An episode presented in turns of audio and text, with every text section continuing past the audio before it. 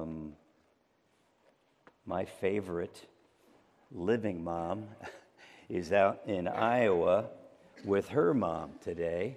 In fact, she has uh, a younger brother and sister and an older brother and sister, and all five of them are together today with uh, their 92 year old mom. Uh, so, quite a Mother's Day treat for my mom in law. And uh, anyway, it's great to be with you. Man, it seems like ever since I've uh, been up here preaching. Scott did a, a great job, and she hung. And of course, last week we were together for um, the Lord's Supper. Jane and I had the opportunity to visit uh, uh, six of our grandkids uh, down in North Carolina, Virginia. We got in three birthday parties. Uh, our oldest grandson became a teenager, and that was cool to be with Chael. And then the next oldest uh, turned 11, and we got to watch him play a couple of ball games, baseball. And uh, he's developed into quite a ball player, so that was cool. And then uh, um, uh, my daughter's, our daughter's youngest, just turned one year old. And so a one year birthday party. And uh, you remember how those go, moms and dads and grandparents, right? And uh, so, anyway, it was great to be away, but it's always good to be back. And um, man, what a, what a day to, to preach again on Mother's Day now. I have not preached, do not have today a Mother's Day message for you, but certainly we're going to be talking about the family. We're going to be talking about marriage. And uh, we're going to probably touch on divorce uh, if we get that far down the text. But, um, folks, I, I preach the material that's in 1 Corinthians chapter 7 and get started in that today. We're going to take three weeks in this chapter. Uh, you, all of a sudden, as we'll read through together the first nine verses, you'll recognize that uh, we are dealing with some heavy subjects here. Some subjects that not everybody agrees on, some subjects that our culture has taken a completely different direction than we, the church, based upon the truth of God's word, have. And so that makes it a little difficult. And uh, not only that, because of what our culture encourages, pushes, promotes, lives, and don't even think about it as anything different. It's just the way life is for many people. Um, you know, it, it's come right into the church as well. And um, that is what makes it really difficult because many times um, these aren't truths that are easy to talk about because even God's people take a different position or choose to uh, think differently about some of these topics. Came across uh, an article in April of this year, 2021, Christianity Today. Was entitled First Comes Love, Then Come House Keys. The article is about uh, cohabiting and uh, the statement, the headline of that article was Cohabiting is the New Norm for Many Evangelicals. That at least means believers. And uh, read that article as it's reporting the way things are and sharing some statistics and a couple of those among evangelicals who are currently cohabiting. Now, about cohabiting, just in case you're not aware of that term, uh, we're talking about those who live together and, in many cases, most of the time, also sleep together. And uh, that's cohabiting. Only 14% of evangelicals who are currently cohabiting were engaged and only 21% had definite plans to marry when they moved in together. Uh, often the thinking is that in order to test compatibility or the success or lack thereof of marriage, um, the thought is that by living together, there will be a lot of opportunity to learn more about each other and so forth. And uh, that would be what has been typically viewed as a reason or rationale to support that, suggesting that cohabitation reduces the risk of divorce. However, the National Survey of Family Growth, which, by the way, is a secular study, a secular study. Many times we quote Christian studies and researchers that are out there, and sometimes people feel, well, of course, they inject their own perspective on that. Well, not with research. If it's real research, there's not a perspective. Comments can be made about the research, but here you have a completely secular study who said 45% of the marriages that they studied that first resulted from cohabitation had already resulted in divorce. 45%, almost half. But for evangelicals who never cohabited. 79% of those marriages were still together. And the article went on, went on to talk about how pastors around the country are grappling with how much to fight this trend. And I read that statement uh, and I, and I, I was ready to fight. I mean, so where do we get the answers? What about living together before marriage? What about sex before marriage? What about sex without marriage? If we're engaged, does that make it okay? What is God's plan for marriage as it relates to the sexual relationship? What if our marriage doesn't work? Is there a way out?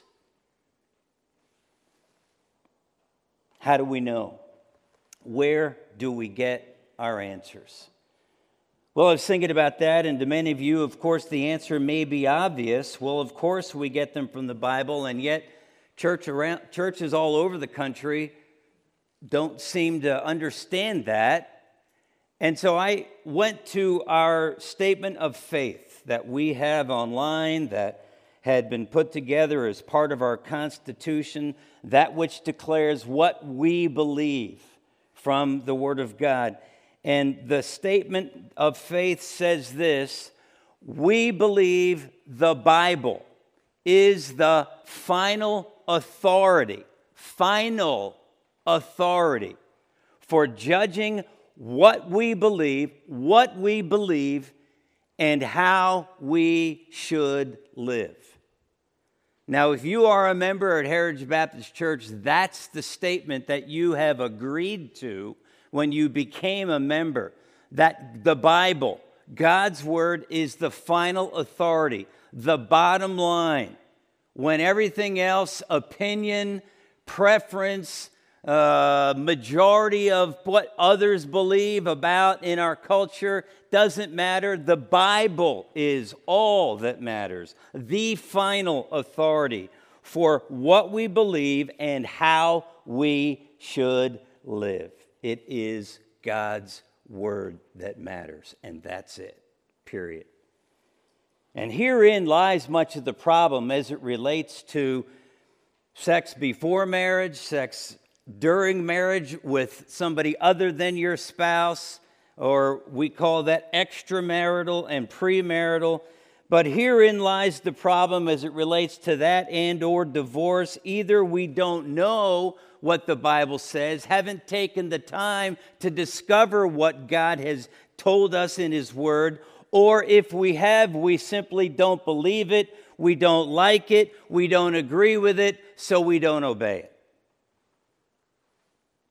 And you may have heard people say when you argue, when you talk to people, uh, well, listen, here's what the Bible says you may say, and then their response is, well, doesn't really matter to me what the Bible says. Now you say, well, of course, those would be people who don't know Jesus, who aren't believers, who aren't followers of Jesus, and yet that's true. Certainly, their response, we would expect nothing else, and yet, folks, that is also the response from many believers today. Or it may be, well, I know what the Bible says, mm, but I'm not sure I can do that. Or I don't want to. So, what does the Bible say about marriage? We're going to look at that over the course of the next couple of weeks. And uh, open your Bibles with me this morning to 1 Corinthians chapter 7. 1 Corinthians chapter 7. And uh, we will at least get through the first nine verses and probably a little bit into verses uh, 10 to 16 as well. But I'd like to read verses uh, 1 to 9 of 1 Corinthians chapter 7 for you. And so you follow along with me as I read. 1 Corinthians chapter 7 verse 1. Now for the matters you wrote about it is good for a man not to have sexual relations with a woman. But since sexual immorality is occurring, each man should have sexual relations with his own wife and each woman with her own husband. That's pretty clear. The husband should fulfill his marital duty to his wife, and likewise the wife to her husband. The wife does not have authority over her own body, but yields it to her husband. In the same way, the husband does not have authority over his own body, but yields it to his wife. Do not deprive each other, except perhaps by mutual consent and for a time, so that you may devote yourselves to prayer. Then come together again, so that Satan will not tempt you because of your lack of self control. I say this as a concession, not as a command. I wish that all of you were as I am. But each of you has your own gift from God. One has this gift, another has that.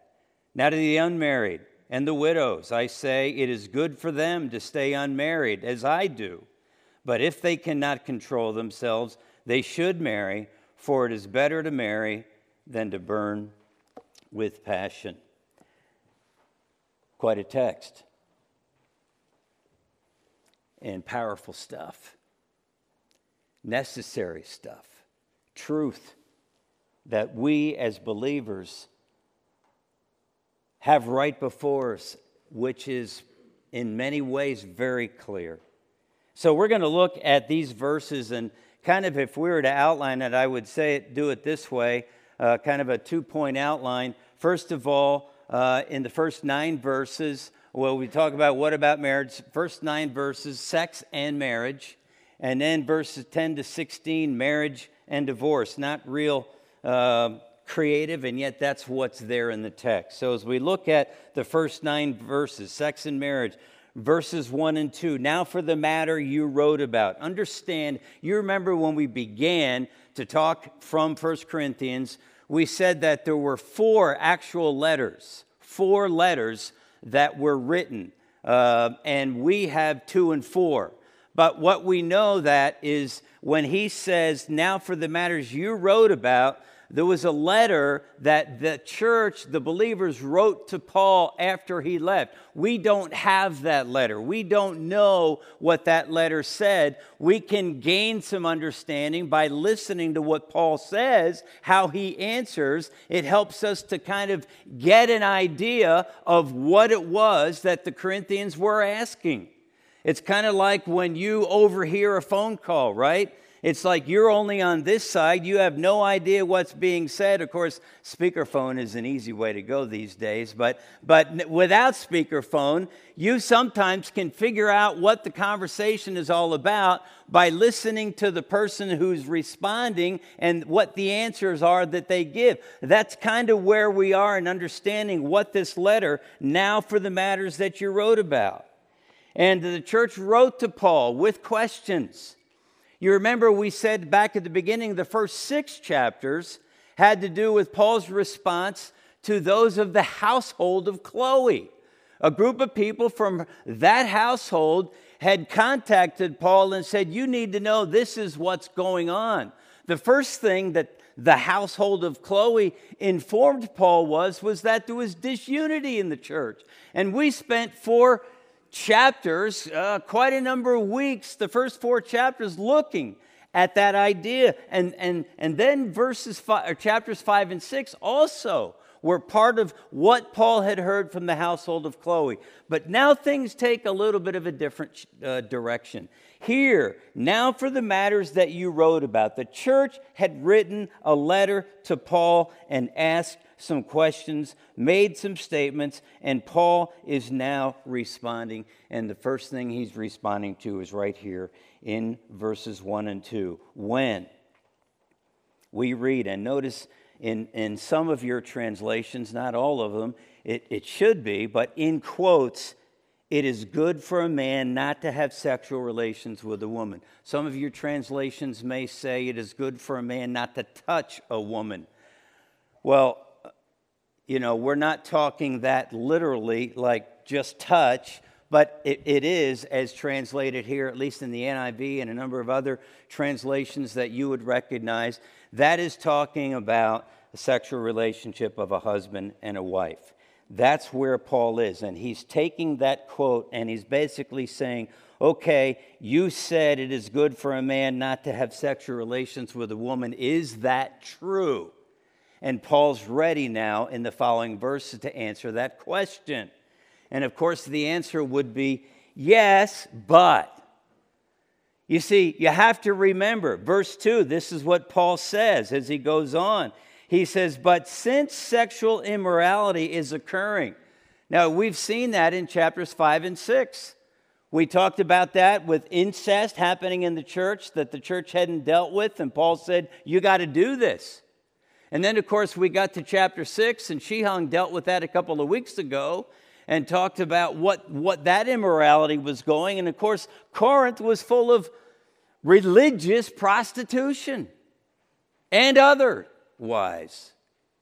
And, and these were believers who had been saved for three or four years or less, and they had been used to that lifestyle, and all of a sudden now they're saved. They're believers. They've been transformed. They're now the dwelling place, the temple of the Holy Spirit. See, this is all what Paul has built for us. And yet, some of them in chapter 6, they were still involved in immoral relationships, prostitution in the church. Not the church is sanctioning that in any way, but, but that was the question. And so that's what first the end of chapter 6 was talking about. So now that's there, and Paul is saying, yes, sexual immorality is occurring even within the church. So then, it is good that you do not have sexual relationships outside of marriage. And that's what he does. He goes on, each man then should have relations with his own wife, and each woman with her own husband.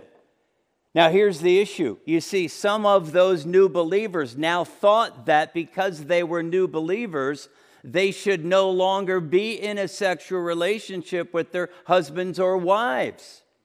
You say, Really? Well, yes, that's what the, the culture had been. And they wanted to make such a break that they thought, well, now that we're spiritual, now that we're followers of Jesus, this isn't anything. This is of the body. This is a flesh, fleshly thing. We shouldn't be involved in that. And that's why Paul says, no, listen, you need to understand that you need to have relations with your husband with your wife. That is what Scripture says. In fact, he goes on down into verse 3 the husband should fulfill his marital duty to his wife. That's what Paul had just said sexual relationship. And likewise, the wife to her husband. The wife does not have authority over her own body, but yields it to her husband. That wouldn't have been in that day that big of a deal for them to hear because that was the culture. How do you think if we broadcast that on the page of the Scranton Times tomorrow? We'd have all kinds of letters to the editor, right? Because that wouldn't fly. And then we get in, in Paul's day when it says, in the same way the husband does not have authority over his own body, but yields it to his wife, that was countercultural for them. That was not the man culture of the day. That's not the way it had been set up. So for Paul to talk equally about the wife and the husband, that's big deal. That's a difference. The church, you want to talk about equal rights? There it is. Long before it became an issue in our culture. Jesus addressed it. Husbands, wives, you're the same. And, and he says it's important that you recognize that. The sexual relationship is an indication of the one flesh relationship that God told us back in the book of Genesis, repeats it numerous times throughout the Word of God, that the two shall become one. That's the picture of marriage. Now, some would look at this and say, Paul seemed to have a pretty low view of marriage, didn't he? Because he's telling these believers the only reason you ought to get married is to alleviate sexual immorality. If you're having problems with self control, you better get married. Well, that's not a reason to get married, folks. And let me just say to you that if there are marital problems, sexually speaking, uh, let's say if there was an impure heart and mind before marriage, marriage doesn't solve it. Many times we have been involved with, uh, I have specifically over the years, with students at the high school and college level. One of the things is they deal with that, or even as, as men and women deal with that today as adults. One of the things that many times is thought, well, all they need to do is get married, then that'll solve it. No, it won't. There's all kinds of pornographic problems in marriages today that existed before the marriage started. And maybe they thought that it would be solved once they got married. That's not the problem. It's not the sexual relationship, it's the heart and the mind. That's what needs to be fixed. And that's what Paul's talking about. It is important that it's not a low view of marriage. He, nor is he suggesting that marriage is only about sex. In fact, you have to understand, and I'll say it the first time here, but we'll talk about it many times throughout this, this text, and that is simply this. We need to understand Paul is writing to the church at Corinth. This is an occasional letter. All of Paul's letters are occasional. It doesn't mean occasional as in once in a while, it means occasional as there is a specific occasion circumstance, purpose for which Paul is writing. And the occasion that he is addressing has to do with the letter, the question that the people wrote to him about it is good, it, it is good for a man not to have relations, sexual relations with a woman. Is that true? And Paul is answering that question. You see, Paul isn't giving a treatise on marriage. First, Timothy, or 1 Corinthians 7 is not a marriage manual.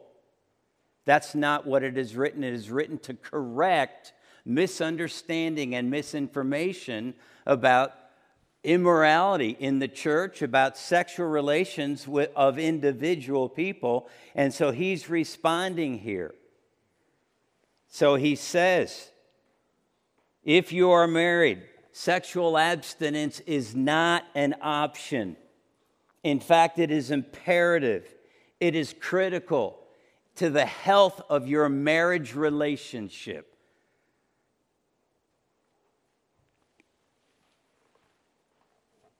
Jane and I have done, I don't know how many different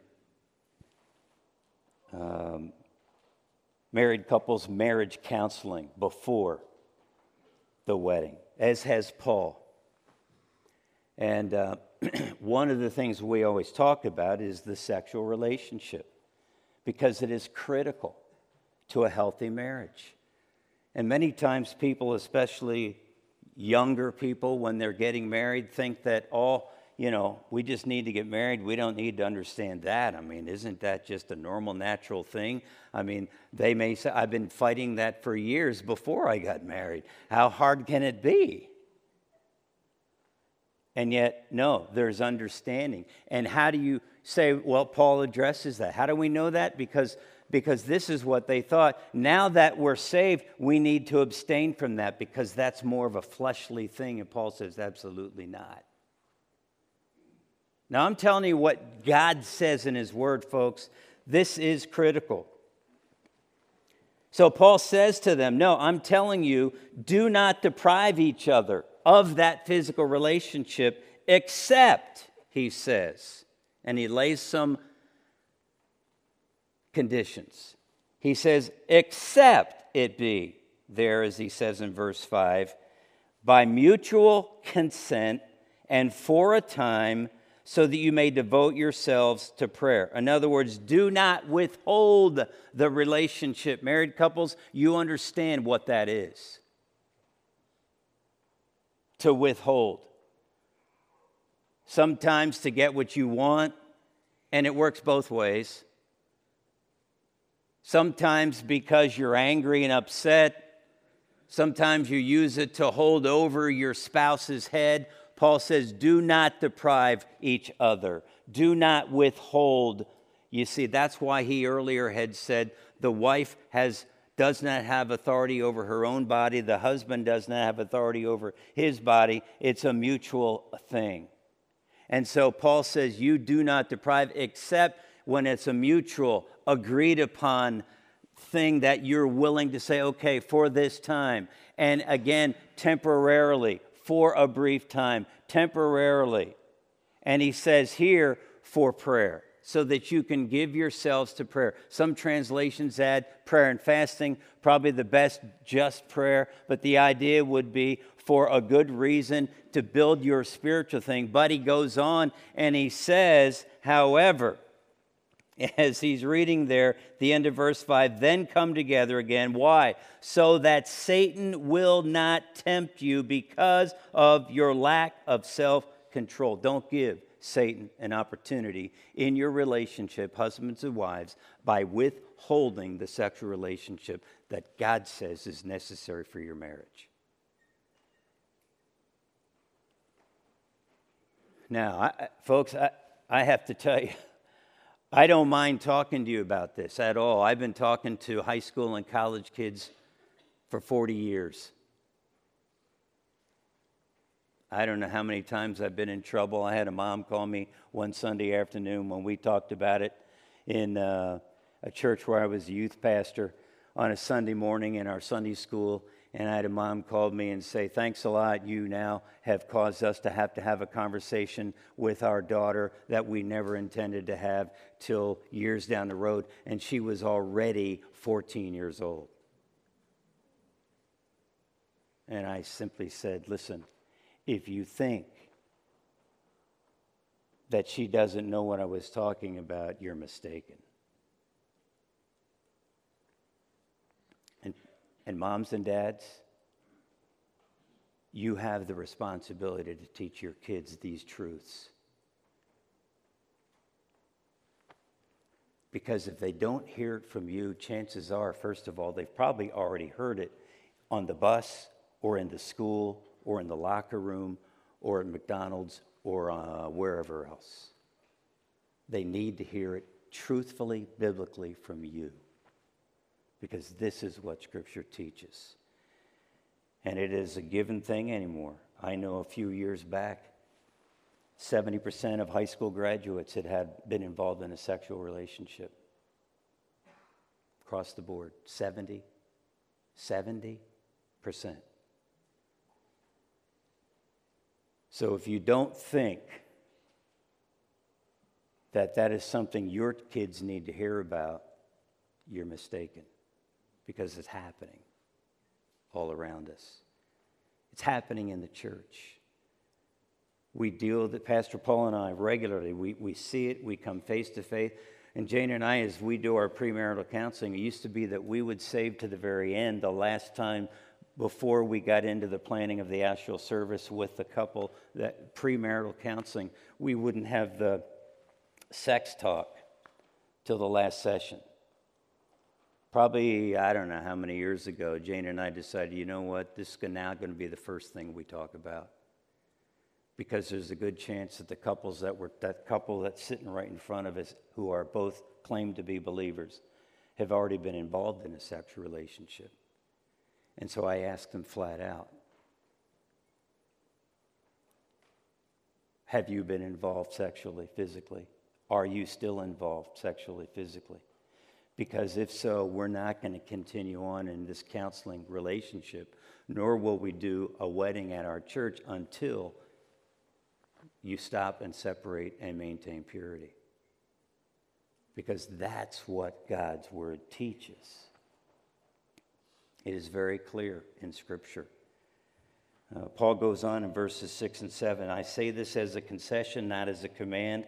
I wish that all of you were as I am, but each of you has your own gift from God. One has this gift, that, another. What's the concession? What's Paul saying? Well, some feel it went, uh, it's referring to what he just said, or some feel like it's referring to what he's about to say. I take the just said.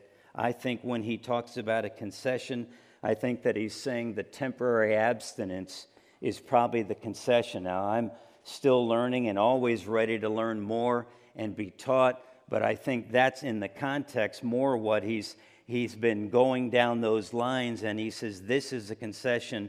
I, I could look at it and see that marriage itself as a solution to immorality. That may be paul's concession Again, because Paul is not saying that sex is only about marriage, that you should only get married if you can't control yourself sexually. that could be the concession. Because the, I believe the point of what he's saying, whichever direction he's going, is that marriage is not mandatory. And we're going to talk about singleness probably in a couple of weeks. So, singles hold on and, and, and grab hold. There's some things here, even in our text today. Uh, but the point marriage is not mandatory. Listen, your spiritual status does not determine the level of your, uh, of your, your, your marital status, excuse me, does not determine your level of spirituality. You see, at this point, some thought in the church of Corinth as new believers that if they were single, they were more spiritual than those who were married. In fact, when we get into divorce a few verses down, one of the reasons why they were asking questions about divorce is because they thought if we get divorced, uh, we'll be more spiritual because we'll be single. And we'll talk about all of that singleness and what. But Paul is going on as he says here, really, singleness is a gift. And Paul had it. He says, I wish that all of you were as I am. What? Single. But each of you has your own gift from God. One has this and another has that. And I believe that's what Paul was talking about. Singleness is a gift. But he goes on to verse 8. He goes, Now to the unmarried and the widows. Okay, singles, here we go. I say, it is good for them to stay unmarried as I do. But if they cannot control themselves, they should marry, for it is better to marry than to turn to burn with passion. And there again, where that may be the concession, the marriage. Again, because he says it is better to marry than to burn with passion. He's saying that to those who were unmarried and widows. Now you say, well, why does he mention two different ones? Aren't the widows unmarried? Why can't he says say to the unmarried? Well, there is some thought that the unmarried, the way the word used there is about those who are unmarried because they've been divorced. That is a possibility. I don't think it's the probability. I think it's just the general term that's used here for unmarried people. Whether it be they've never been married, or whether they were married and divorced, or whether they are widowers, or then the widows. Either way, they're single they're without a spouse at this point. And Paul says, I think it'd be great. It'd be better. He says it's good for them to stay unmarried. Now, that's not good spiritually. That's where some people misunderstand the text. They think, oh, I'll be more spiritual if we stay unmarried. That's not what Paul is talking about. He says, it is good. It's a good thing to be unmarried, but it is not a more spiritual thing. He also says it is a good thing to be married. And it is a good thing when you're married to have regular sexual relations with your spouse. That's what he's talking about. And again, keep in mind, Paul's letter is an occasional response. He's responding to the questions that were asked to him. And uh, again, this is not intended to be a marriage manual. He gave a great treatise in Ephesians chapter 5 about what Paul thinks about marriage. You want to know how important marriage is? You want to look at that First, Ephesians chapter 5, verses 21 to 33. You'll find out that Paul does not have a low view of marriage. In fact, he probably has a higher view of marriage than most married couples today. Because he tells us that it is the picture of Christ's relationship to the church. Wow. Now, that's another message. But it is critical that we understand as Paul is talking, he's answering, he's responding to what's going on in the culture and the question that the Corinthians have. So, more about singleness next week. But he says to the unmarried and the widows, it's good for you to stay that way. But if not, then it's better to marry than to burn with passion. Now, let me, let me just stop here.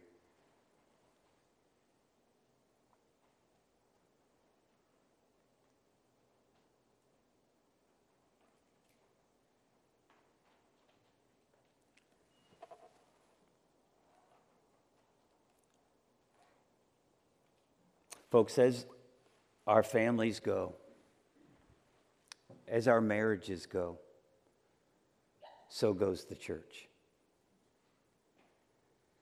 If we don't have strong, godly, pure, biblical, holy marriages, our church will suffer.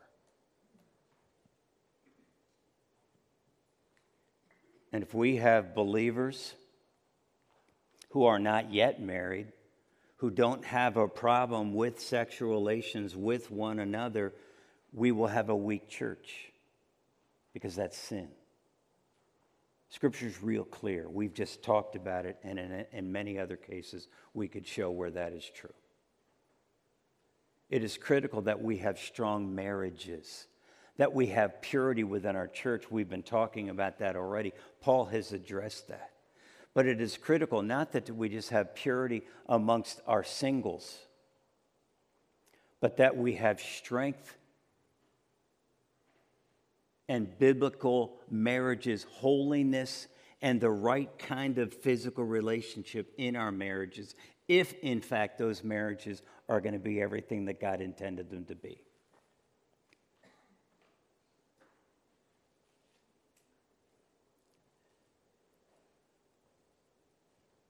And this is not the direction our culture is going. Actually, hasn't been for quite some time. And we need to strengthen one another. And I would say to you, as husbands and wives today, here's, your, here, here's what you ought to do is to go home. And men, it's Mother's Day, so you take the lead. You take the lead anyway, you're the head of the home. That's what Paul says about marriage in Ephesians 5. And you have a husband and wife conversation and you have communication because that's what a marriage requires as well. And as it relates to the physical relationship that Paul is addressing here, communication is critical for that to be everything that it needs to be. You need to talk about the physical relationship. It will be uncomfortable if you've never done it before. It will be one of those things, but I'm telling you, it will be a, an amazing help to you and your relationship as husband and wife because that's what God says is necessary for you to have a healthy, growing, alive, spiritually strong marriage. So, talk to one another about the physical. That's critical. That's what I, I think that's what's key if this is going to happen. Because when Paul says you, you, you only withhold when, when you have a mutual agreement, that means you've talked about it and together you've agreed what you are or are not going to do.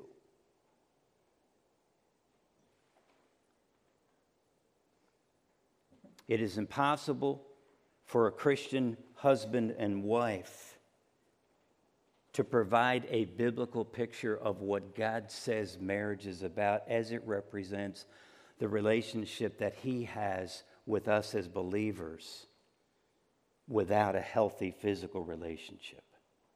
Can't be. Because God says we are one.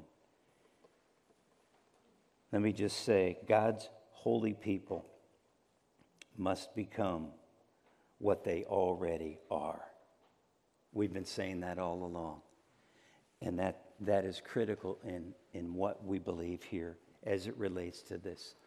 Paul's answer every man, every woman needs to give themselves to one another. In, one of my stu- in my study this week, one, one of the authors, uh, maybe it was a message that I listened to, talked about the fact that we ought to try to outdo each other in submitting to one another. Now, men, that may be harder for you than for your wife because you're the head of the home. But Ephesians 5:21 talks about mutual submission. We submit to one another, and then Paul gets into the marriage teaching. But I would say to you today, in our marriages, God's holy people must become what they already are. We need to portray Jesus Christ. And marriage is a beautiful thing that God put together back in the Garden of Eden with Adam and Eve. And his plans are clear. And when we follow those plans, we experience the joy and the fullness that God intended for every married couple. The singles, hold on. Widows, unmarried, there's a lot here for you that, that Paul has in this text, and we'll get to that in the next week or two. God's holy people must become what they already are. Let's pray. Father, thank you for your word. Thank you for Jesus Christ. And Lord, as we talk about purity in marriage, the sexual relationship in marriage, God, all around us, it's a, it's a mess. We can't just look around and look for examples. God, help us as the church to be the kind of model and example of what a married relationship ought to be as we portray a picture of Jesus Christ and his relationship to the church.